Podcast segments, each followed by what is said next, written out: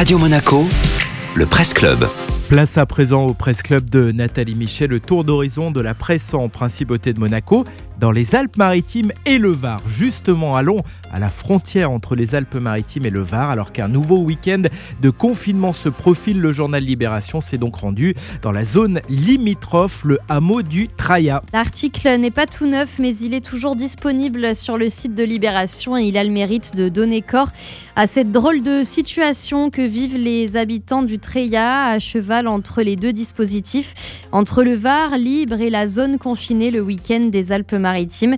La pointe Notre-Dame, écrit Libération, est divisée par une ligne imaginaire, celle de la délimitation entre deux départements. La journaliste Mathilde Freynois observe les mouettes aux côtés de Nicole. « Ma maison est à 40 mètres de la limite et ça nous fait bien rigoler. Je peux bouger mais pas mes voisins », raille la retraitée. C'est comme le nuage de Tchernobyl, il ne faut pas croire que le virus s'arrêtera à la frontière.